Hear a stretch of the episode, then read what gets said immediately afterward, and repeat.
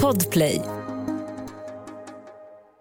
I den här podden tar vi till största del upp obekräftad information. Var därför kritisk till informationen som presenteras i avsnittet. A new lead suggests El Dorado could lie in the lands of the Incas. These roads are leading somewhere. Where, we just don't know. But it is at least possible that beyond, in this unmapped, unexplored region, there could still be a city.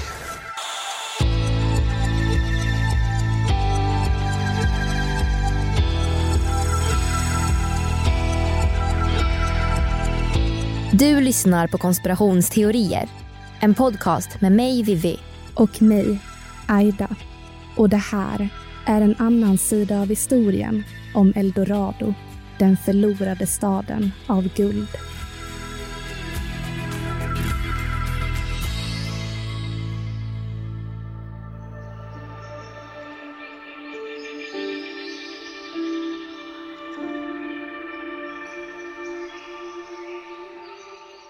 I över 500 år har människor från hela världen jagat en mytomspunnen plats djupt inne i Sydamerikas regnskog. Bortom den torra öknen, de höga bergen och den djupa djungeln så ryktas om en stad. Ett kungarike eller kanske ett helt imperium av guld. Ett försvunnet paradis med imponerande byggnader, rikedomar i högar och guld under fötterna. Flera expeditioner har gett sig ut och desperat sökt efter guldstan. Och tusentals upptäcktsresande och guldtörstande män har i år och dagar vandrat djupare och djupare in i Amazonas djungel. Många har dött och det ändlösa sökandet har alltid slutat i misslyckande. Det finns ingen som lämnat Amazonas djungel med bevis för att stan överhuvudtaget existerar. Men drömmen att finna guldet lever vidare.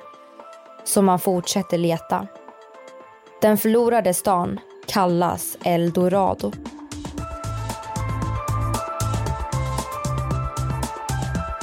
Ligger det någon sanning i myten? Eller har upptäckarna bara letat på fel ställe? Det ska vi prata om idag när vi ska diskutera en konspirationsteori om Eldorado, den förlorade stan av guld.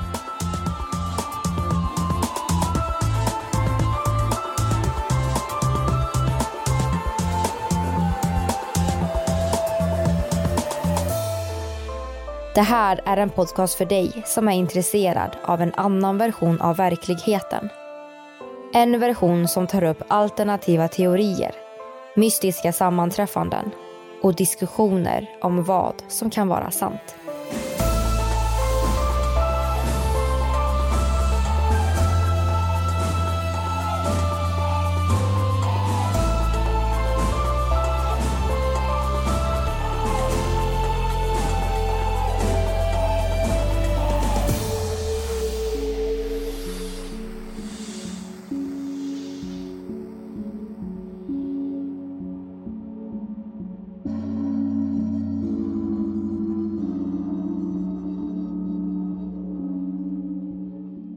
Sökandet efter rikedom har sitt ursprung från tiden då Syd och Mesoamerika blomstrade.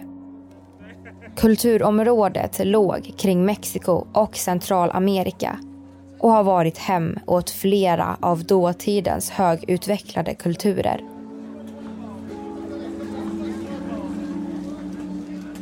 Som var och en präglat världshistorien med deras levnadssätt, avancerade kunskaper och olika mytologiska traditioner.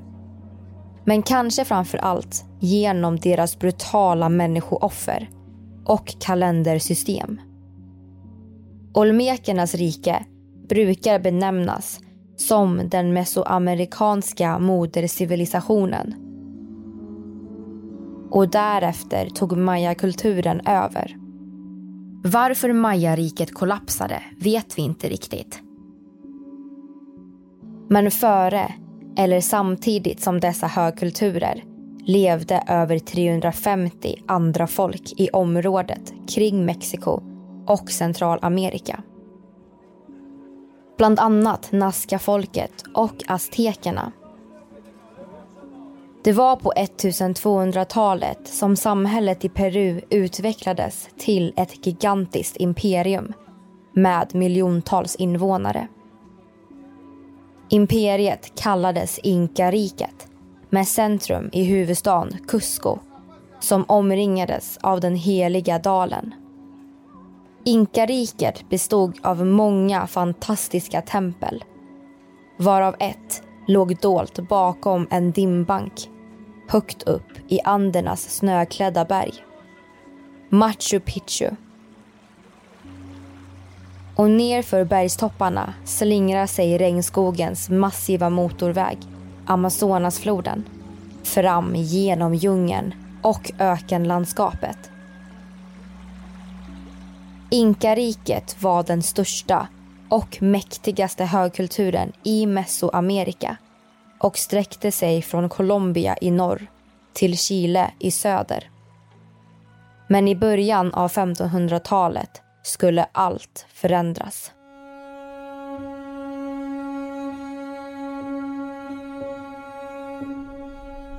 På andra sidan Atlanten längtade människorna efter ett nytt liv med välstånd. Rikedom och berömmelse var en stor önskan hos befolkningen i renässansens Europa och satte igång en hunger och girighet hos européerna. Framförallt hos Kristoffer Columbus som suktade efter berömmelse när han begav sig ut till havs för att korsa oceanen och försöka finna det mytomspunna Asien. Men kontinenten han nådde var Amerika och när han steg i land blev spanjorerna inspirerade att göra detsamma.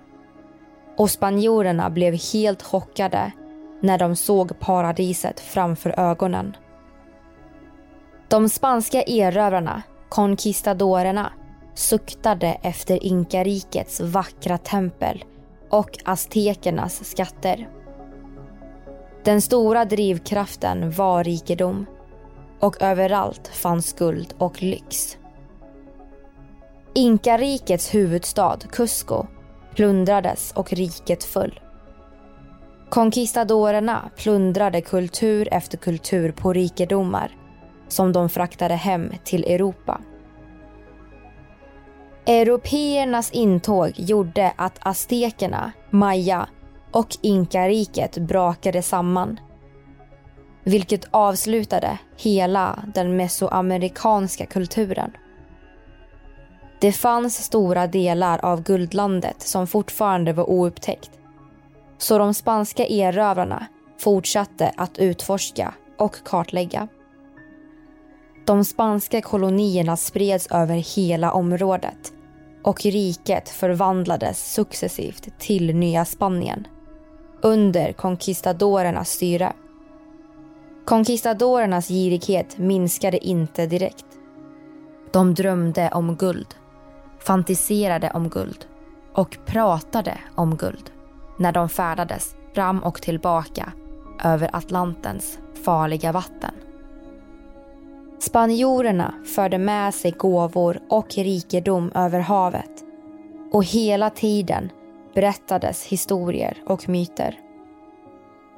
Runt mitten av 1500-talet var Europa helt fascinerade av guldlandet på andra sidan Atlanten.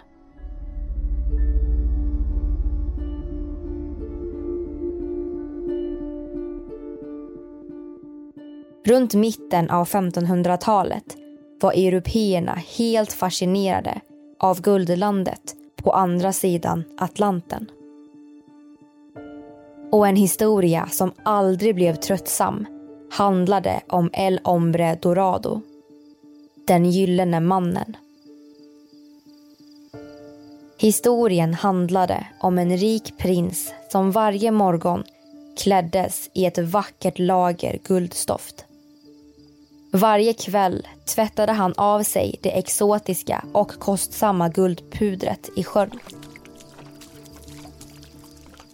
Och morgonen därpå kläddes han i ett nytt lager av skinande guldstoft. För spanjorerna lät El Hombre Dorado som en ofantlig rik prins.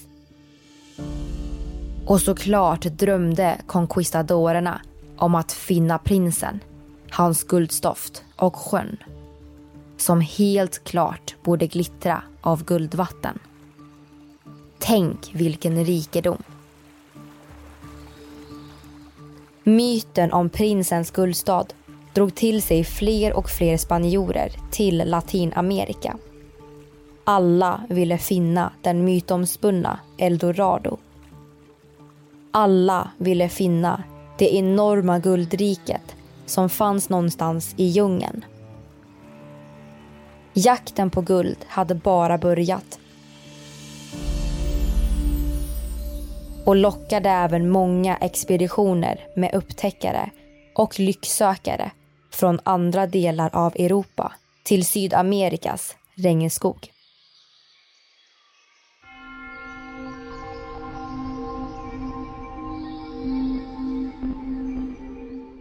Enligt vad conquistadorerna fick höra skulle stan Eldorado finnas bortanför ett högt berg i väst. Den tyska guvernören Ambrosius Einger tog med sig hundra män och begav sig mot Anderna, bergskedjan i västra Sydamerika. Nu skulle de äntligen finna guldriket. Men den första expeditionen genom den tropiska djungeln och uppför de kyliga bergshöjderna slutade däremot i fiasko. Och efter två års sökande lyckades bara några få män återvända med livet i behåll. Helt tomhänta. Enger själv avled av en giftpil i halsen. Men det skulle inte skrämma européerna och jakten på guldriket fortsatte. Och år 1536 tilldelades den spanska conquistadoren Gonzalo Jiménez de Quesada uppdraget att finna Guldstan. Han hade hört rykten att det var muiska-folket som bodde i Guldstan. Historierna om den gyllene mannen var muiska folkets hövding. Muiska folket levde under samma period som Mesoamerikas andra högkulturer och var en högt utvecklad civilisation i klass med inka, maya och aztekerna. Det rika folket med den stora guldskatten levde kring sjön Laguna Guatavita i närheten av Bogota i Colombias bergstrakter. Sjön var centrum för Muisca-folkets mytologiska berättelser som handlade om ett meteoritnedslag som den gyllene gudinnan färdas med. Gudinnan levde på sjöbotten och därav var Laguna Guatavita en helig plats.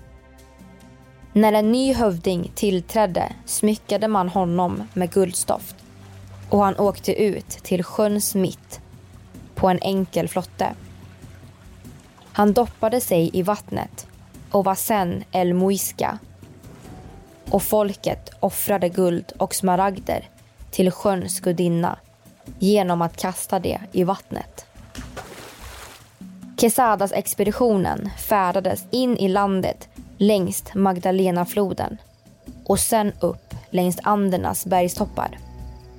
Men återigen slutade expeditionen i fiasko. Det visade sig att hövdingen, El Hombre Dorado, inte var klädd i guldstoft och sjön Laguna Guatavita glittrade inte av guldvatten. Moiska-folket hade slutat med den kostsamma ritualen. Spanjorerna fiskade upp stora mängder guld från sjöbotten. Men det var inte i närheten av den mängd guld som de förväntade sig. Var finns stan av guld? Var fanns den förlorade stan? Poddtips från Podplay. I podden Något Kaiko garanterar östgötarna Brutti och jag, Davva, dig en stor dos skratt. Där följer jag pladask för köttätandet igen. Man är lite som en jävla vampyr. Man har fått lite blodsmak och då måste man ha mer. Udda spaningar, fängslande anekdoter och en och annan arg rant. Jag måste ha mitt kaffe på morgonen för annars är jag ingen trevlig människa. Då är du ingen trevlig människa, punkt. Något Kaiko, hör du på Podplay. Därför är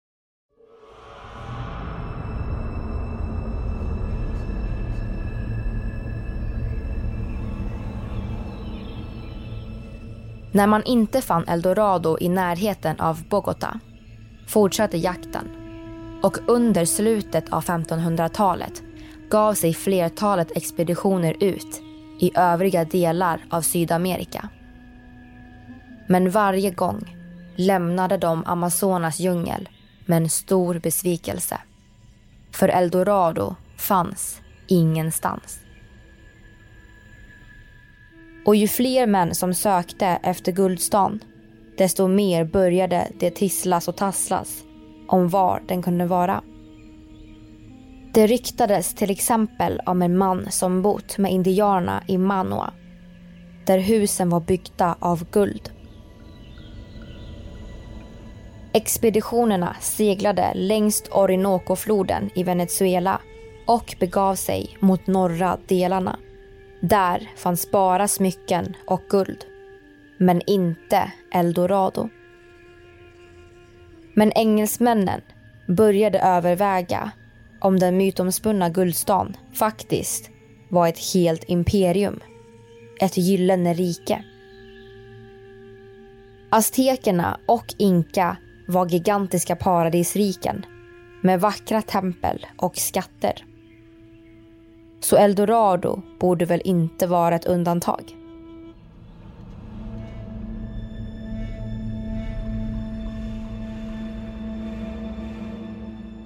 Men trots otaliga expeditioner och detaljerade kartläggningar av Sydamerika sedan 1500-talet så har man aldrig funnit guldriket Eldorado. Det man däremot har hittat i Amazonas djungel är andra ruinstäder och tempel.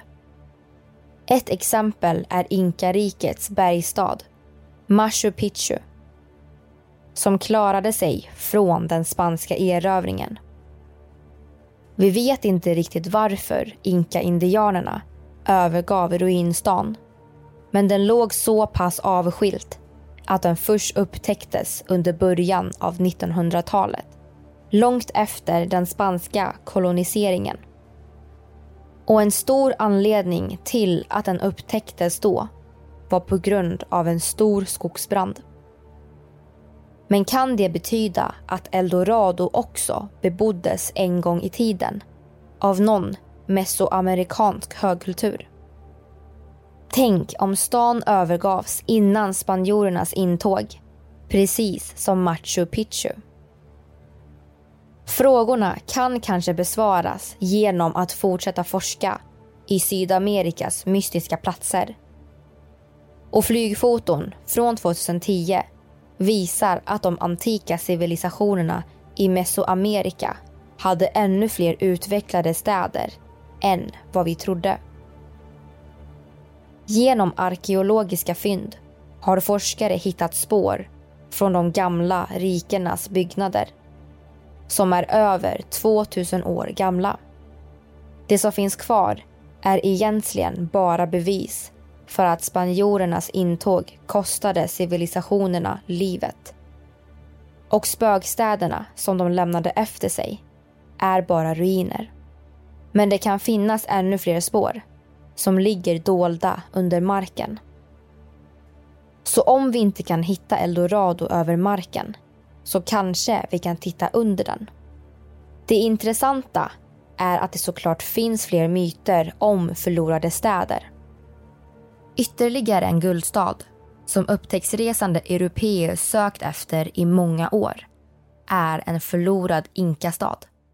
Paititi. We weren't expecting to find a mountain with such regular features. We've actually asked ourselves if this square shaped mountain was 100% artificial or 100% natural. Jarmin thinks this square shaped mountain is the location of the legendary city of Paititi.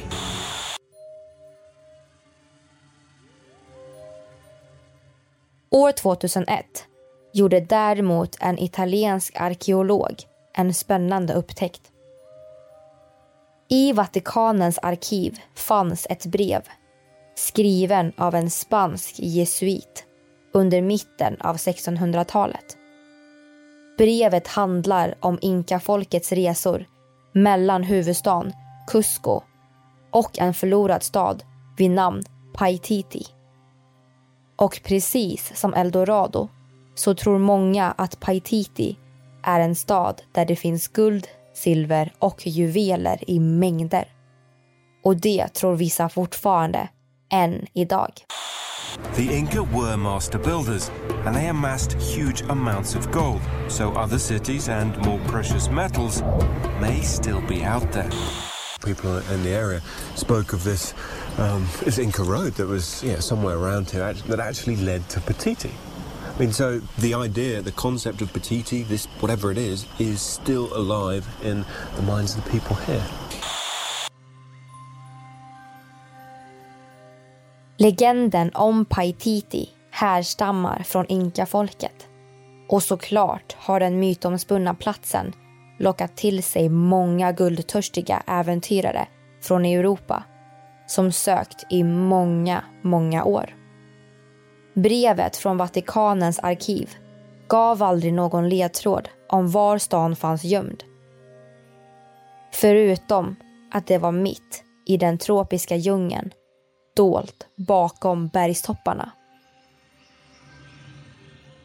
Många teoretiker tror att brevet från Vatikanens arkiv hölls undangömt så länge av en anledning. Frågan är bara varför. Och av vem? Förstördes staden Paititi i samband med att Cusco plundrades? När inkariket föll? Kan Paititi och Eldorado vara samma stad? Ligger spökstäderna av guld dolda djupt inne i den mörka Amazonas djungel? Eller under den? Vad tror du?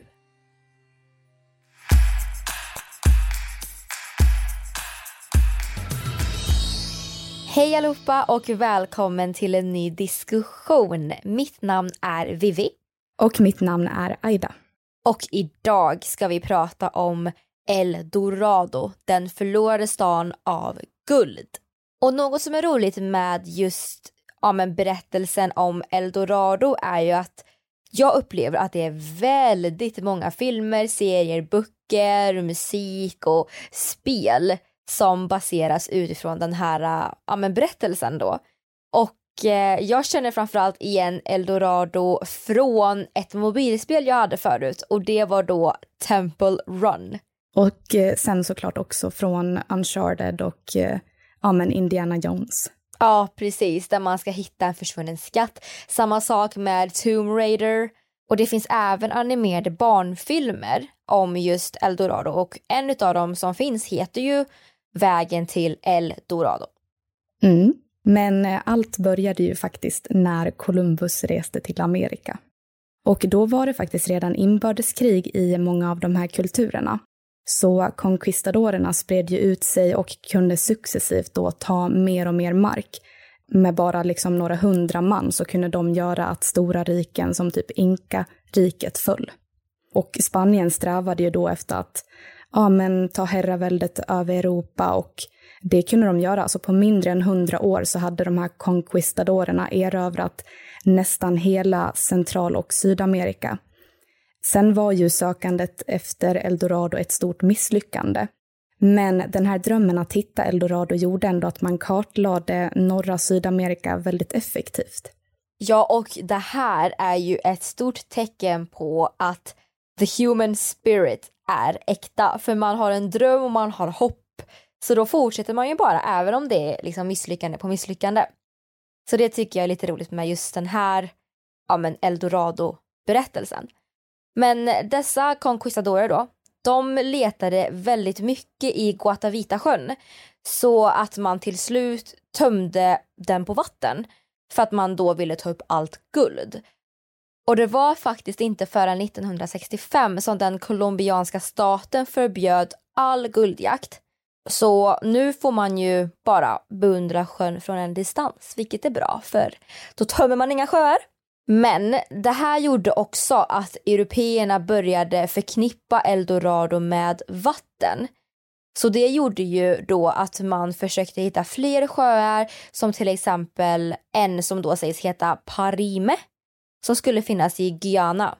Men man har aldrig hittat denna sjö. Så precis som Eldorado och Paititi så är det också en myt. Alltså det här med Eldorado, det är ju ingen konspirationsteori utan det är ju en myt. Och vi kan ju passa på att ta upp skillnaden mellan en myt och en konspirationsteori eftersom att vi faktiskt tar upp både myter och konspirationsteorier i podden. Så en konspirationsteori brukar ju oftast definieras genom att ja, men en hemlig grupp har en hemlig plan med en ond avsikt. Och det är ju så att konspirationer, de förekommer ju i världen. De har gjort det förr i tiden och de gör säkert det precis i detta nu. Ehm, så ett exempel på en konspiration är ju terrorattentat som till exempel 9-11, där det var en grupp människor som gick samman med ett syfte att skada. Och en konspirationsteori är då teorin om att den här konspirationen äger rum. För ofta så brukar ju stora händelser som till exempel 9-11 ha en officiell förklaring som för vissa inte alltid är så logisk. Och eh, de tycker ju då inte att den är övertygande nog. Och det är då konspirationsteoretiker börjar fundera och hitta samband för att de tror ju att det är något mer som har hänt eller någon mer som ligger bakom. Så konspirationsteorier handlar ju om de här alternativa förklaringarna som uppkommer när man hittar samband. Exakt. Och sen så har vi ju då myter och en myt handlar till stor del om ja, men gamla berättelser som skrevs ner efteråt. Så myter brukar ofta höra till utdöda kulturer, till exempel olika skapelseberättelser och övernaturliga varelser. Och som ni säkert hör i dagens avsnitt så finns det ju inte riktigt någon hemlig grupp. Det finns ingen hemlig plan eller en ond agenda, mer än européernas ja, men, guldmani. Så myten om Eldorado härstammar ju från det antika Mesoamerikas högkulturer och framför allt från muiska-folkets ritualer. Ja, och guld hade ju en väldigt stor roll hos alla indiankulturer i Sydamerika, där det framförallt användes både som status och som offergåvor till både levande och gudarna. Och ja, men alla de här kulturerna dyrkade gudar. Muiska-folket dyrkade framförallt månens gudinna Shia och hennes man Su, som var solens gud. Och då så skapade de små guldfigurer som de offrade till gudarna som man har hittat sen i floder, tempel, gravar och grottor. Och de andra kulturerna dyrkade också gudar. Eh, Maya-folkets gudar kom till exempel från stjärnorna. Inka-indianerna hade en världsbild där himmelriket beboddes av rymdens gudar, solen, månen och stjärnorna. Så som ni hör så var ju de alla intresserade av rymden, precis som man var i Mesopotamien och även i forntida Egypten. Och där har vi då kanske kopplingen till forntida astronauter. Så då kan man ju kanske tänka sig Eldorado ändå som en konspirationsteori. För återigen så har vi världens första civilisationer och vi har ett rymdintresse. Och sen så har vi ju även guld och jag tänker ju då direkt på Anunnaki för där vissa tror att de var utomjordingar som kom hit för guldet som skulle rädda deras atmosfär på Nibiru. Ja, och någonting jag spontant kom på nu är att om vi säger att Eldorado faktiskt fanns och det är en stad av guld, då kanske inkafolket och ja, aztekerna och alla de här personerna som bodde där, mm. deras slavar. Och det kanske var därför de försvann. Ja, precis. För att Anunnaki utrotade dem. Eller ja. något. Eller så hände det här långt innan och att eh, de här högkulturerna hade myter och ritualer för, alltså med guld för att det var så inrotat i människans system då att ja, men guldet och gudarna. Ja, så skulle man kunna spekulera. Men en annan grej jag tänkte på också är ju att det kanske inte alls går att koppla inkafolket och aztekerna till Anunnaki för att Anunnaki hände ändå 4000 år före vår tidsräkning. Jag tror att mycket av det här går att koppla typ 3000 år bak, alltså innan vår tidräkning också. Ah. Ja. ja men jag är inte säker. Nej, men mm. vi låter det bara flyta där ute. Så ja. får ni lyssnare avgöra lite vad ni tycker. men ja, var Eldorado en stad eller var det en plats? Jag vet inte riktigt. Vad tror du, Aida? Alltså för mig så känns det som att Eldorado inte är en stad och därmed så tror jag nog inte att den finns. Jag tror personligen att det bara handlade om en önskan att hitta det rikaste folket och den rikaste platsen för att då ta allt guld och silver till Europa. Men eftersom det finns så många fler sådana här mytomspunna platser, alltså städer och sjöar i Sydamerika, så tror jag att det här kan grunda sig i någon sanning. Jag tror att de här berättelserna kan betyda att det fanns platser någon gång i tiden. Då är ju frågan bara när. Och då så tänker jag på de här högkulturerna. Ah, vilken rolig aspekt av det. Och när européerna kom så drev det ju faktiskt bort högkulturerna. För deras intåg på 1500-talet innebar en massa död och förödelse. För att de, ja men till exempel då, tog med sig sjukdomar som många människor dog av. Det här har ju bidragit till att det fortfarande finns en massa frågetecken om våra gamla civilisationer, om deras levnadssätt och framför allt om vissa av deras byggnader. För mayafolket försvann bara och lämnade både tempel och spökstäder efter sig. Och varför de gjorde det vet vi ju inte. Och samma sak gäller även inkafolket och templet Machu Picchu. Så där har vi ju väldigt mycket ja, men, frågor vi inte har svar på. Och i Peru så finns ju även de här så kallade Nazca-linjerna som fortfarande är en oförklarlig gåta. Hur kom de till? Varför finns de? Och vissa teoretiker tror då att dessa skulle kunna vara någon hemlig skrift eller en slags ja, men flygplats för utomjordiska varelser. Och i Peru så finns även ruiner av Saskawamen som man tror har varit en befästning från inkariket. Men som också då skulle kunna varit ett religiöst tempel för solguden. Men många teoretiker är helt förundrade över stenarna och alla räta vinklar och tror faktiskt att, ja, men att kanske att inkafolket fick hjälp att bygga det. Så um, vill ni höra fler teorier om sådana här uh, antika civilisationer och ancient aliens-teorierna? Uh, så, så många uh, fler sådana här, alltså runt hela världen som vi jättegärna grottar oss in i för det är jätteintressant. Mm. Det är jätteroligt med sådana här myter tycker jag speciellt för att de är så himla, för att de här platserna finns ju. Det är bara att vi vet inte hela historien för att vi har gått miste om information och det är ju väldigt svårt när folk bara försvinner och man får inte svar på någonting. Det är ju precis som alla våra frågor kring Mesopotamien också. Sånt här är så intressant för det är gåtor som vi försöker lösa men vi kanske har misstolkat det helt. Ja, precis. Och eh, innan vi avslutar diskussionen nu så vill vi bara säga det att vill ni läsa mer om konspirationsteorier så har Expo eh, gjort en slags manual som är superintressant. Och den är egentligen gjort för skolan, men den förklarar jättemycket om begreppet konspiration. Och sen så har även EU-kommissionen och Unesco gjort faktablad för att utbilda allmänheten om konspirationsteorier, framförallt med eh, corona nu. Så vi länkar båda dessa i våra sociala medier, så kan ni kika vidare där. Mm.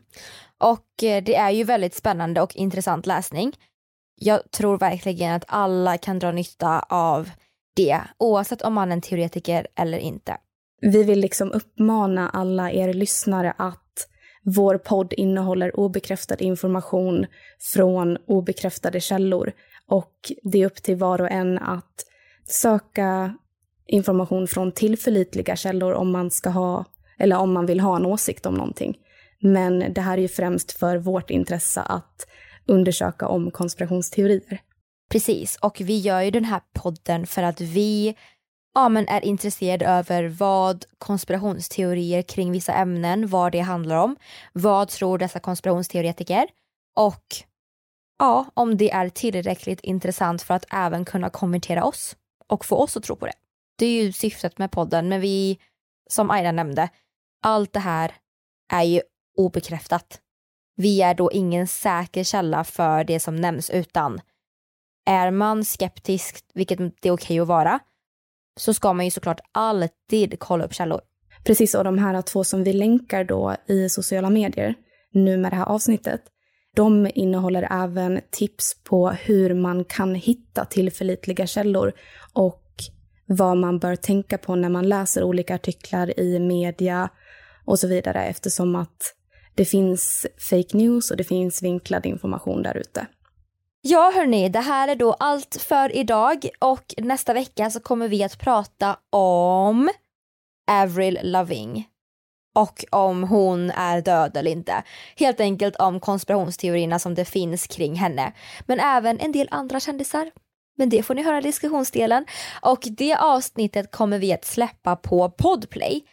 Och vi vill bara förtydliga att Podplay är en gratis plattform och där kan ni då gå in och lyssna på våran podd konspirationsteorier. Så det är bara att registrera ett gratiskonto och gå in och lyssna på podden på Podplay. Mm, antingen på podplay.se eller appen som finns i App Store och Google Play. Men innan vi avslutar nu helt och hållet så vill vi såklart bara påminna er om att Gilla vår Facebook-sida konspirationsteorier och gå med i gruppen konspirationsteorier eftersnack på Facebook och vi har ju då även en Instagram som heter konspirationsteorier och där laddar vi upp lite allt möjligt. Så det var allt, så vi hörs nästa vecka hörni. Det gör vi. Hej då! Hej då!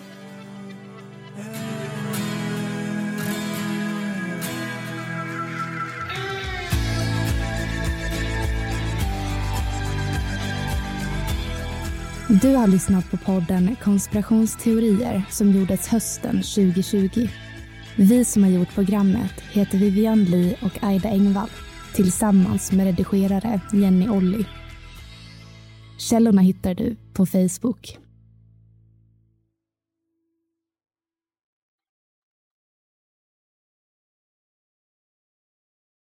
you poddtips från Podplay. I podden Något Kaiko garanterar östgötarna Brutti och jag, Davva, dig en stor dos skratt. Där följer jag pladask för köttätandet igen. Man är lite som en jävla vampyr. Man har fått lite blodsmak och då måste man ha mer. Udda spaningar, fängslande anekdoter och en och annan arg rant. Jag måste ha mitt kaffe på morgonen för annars är jag ingen trevlig människa. Då är du ingen trevlig människa, punkt. Något Kaiko, hör du på Podplay. Därför är gardinerna.